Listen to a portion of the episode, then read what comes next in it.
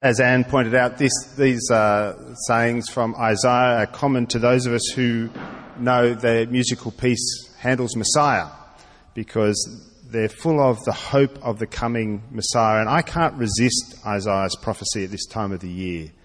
Uh, Isaiah brought this message to Israel at a very challenging time in the history of Israel. It kind of is a reading of the circumstances that defies any mainstream reading of what was going on for Israel at the time. Because here Isaiah pronounces the tender heart of God towards the people, that they are released from their sins, they've been forgiven, and that God is coming to restore them. Even though, as the people looked around, they must have wondered, what is Isaiah taking? You know, what kind of hallucinogen is he on? Because it might be said that this uh, prophecy comes right when the people are at their lowest point. Years of attacks and suffering, years of siege and deprivation, and then the brutal uprooting from the promised land taken into exile in Babylon, physical disruption, cultural disruption, financial disruption, and probably most significant of all for the Jews, a theological or meaningscape disruption. Now there had been a whole generation of the Jews that had grown up in exile. Their notion of the promised land existed for them only as a broken promise. So that's where they are. It's a pretty dark place in many ways. A healthy proportion of the people at that stage had no living memory of the promised land at all. They would have heard the stories, no doubt, and there would have been a shared community memory of what they had lost. But for most of the adults and all of the children, Babylon was the only home they knew. Born and raised in exile, the promised land kind of had the status of fairy tale. That thing that our great grandparents experienced and knew about. And the thought of breaking free of the only place they knew, Babylon, and heading out across the wilderness desert, which was not an easy thing to do, to an unknown destination, this wasn't an obvious choice to make. It might be a better life than they currently had, but it might not be. How would they possibly know? how could they be sure? And there were considerable risks involved, not simply the upheaval risks or financial risk, but the risk to their very life.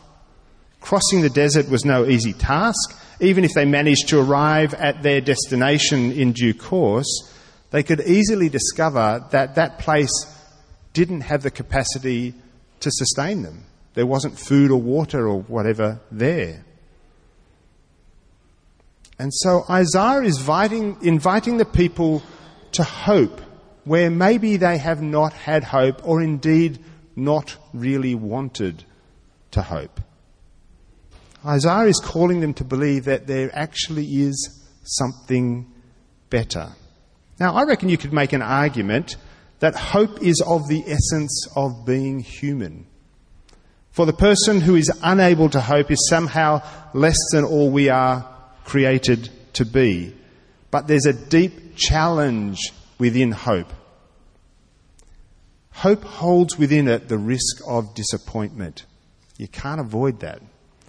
And that might sound like no big deal, a very manageable risk, but you only need experience a few meaningful disappointments to realize how painful and disruptive that can be and how quickly our psychology wants to come around and protect us from that pain and so reduce the risk of disappointment by not hoping so much. And I think we see that everywhere around us and quite likely in our own experience as well. But you see, hope is not an extra for God's people. It is of the very essence of walking with God. The story of God's people is a story of foretaste and promise, and there is always the hope of fullness to come. That is our story. And it's a hope that always grows.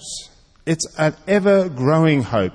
Even as the way we had been hoping or construed our hope gets fulfilled, there enters a larger conception of essentially the same hope, but it just kind of expands and gets bigger. It's almost as though hope is a self expanding thing, it just keeps growing. We can only hope from what we know already, right? And as we experience the fulfillment of the shape of the hope we had previously conceived, or indeed the disappointment thereof, there opens an opportunity to take on a new understanding of the thing that we had hoped for. I think hope continues to push our hearts out further. We see further possibilities. We build on what has already happened and then we experience a gap between where we are and what we now realize might be hoped for. Any uh, veterans of the 702 evening quiz in there? Yeah, good. A couple of people here.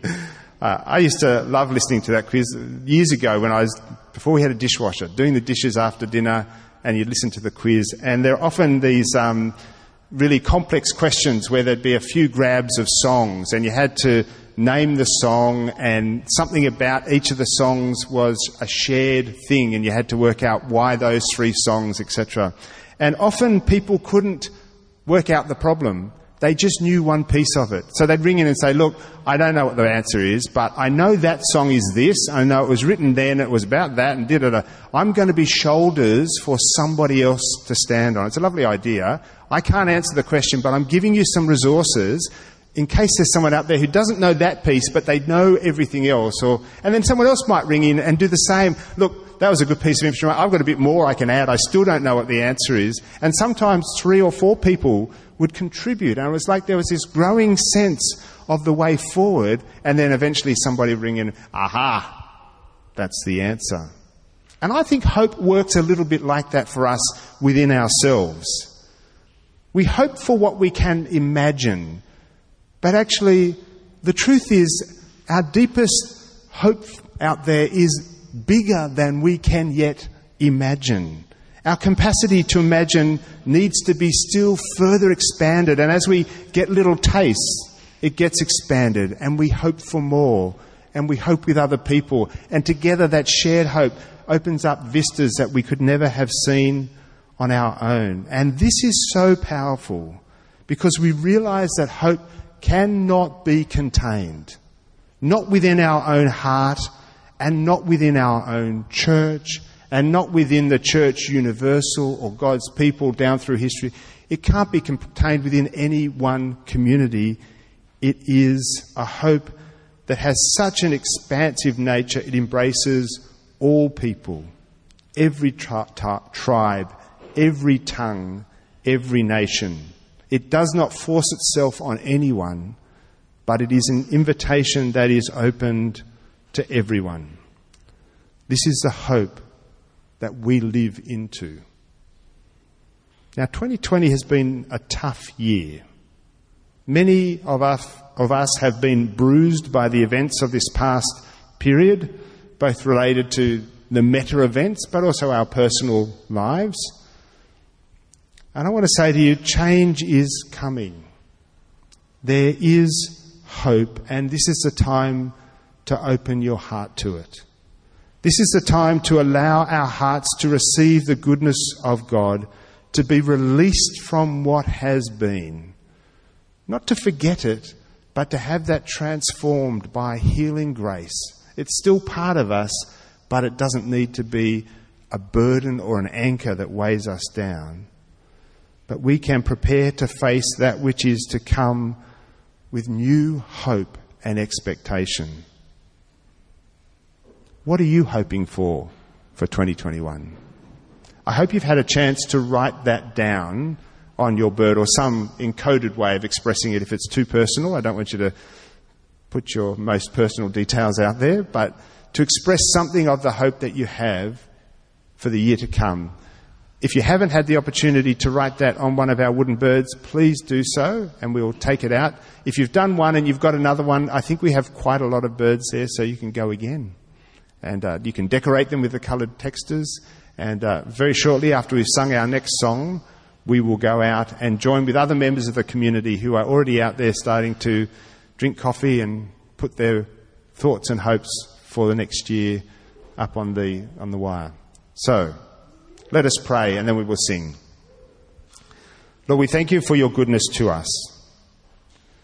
We thank you that the story you invite us to live into is one that is so full of hope. Hope beyond our capacity to hope. Hope that transforms our hearts, both through the fulfillments and the disappointments. We are refined by you.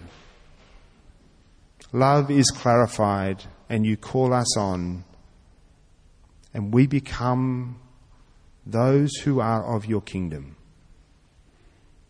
Keep us looking to where you're calling us, we pray, in this coming year, in Jesus' name. Amen.